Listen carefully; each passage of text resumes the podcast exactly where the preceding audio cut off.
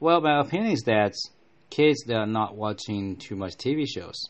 They are spending too much time playing video games on the mobile phones or computers.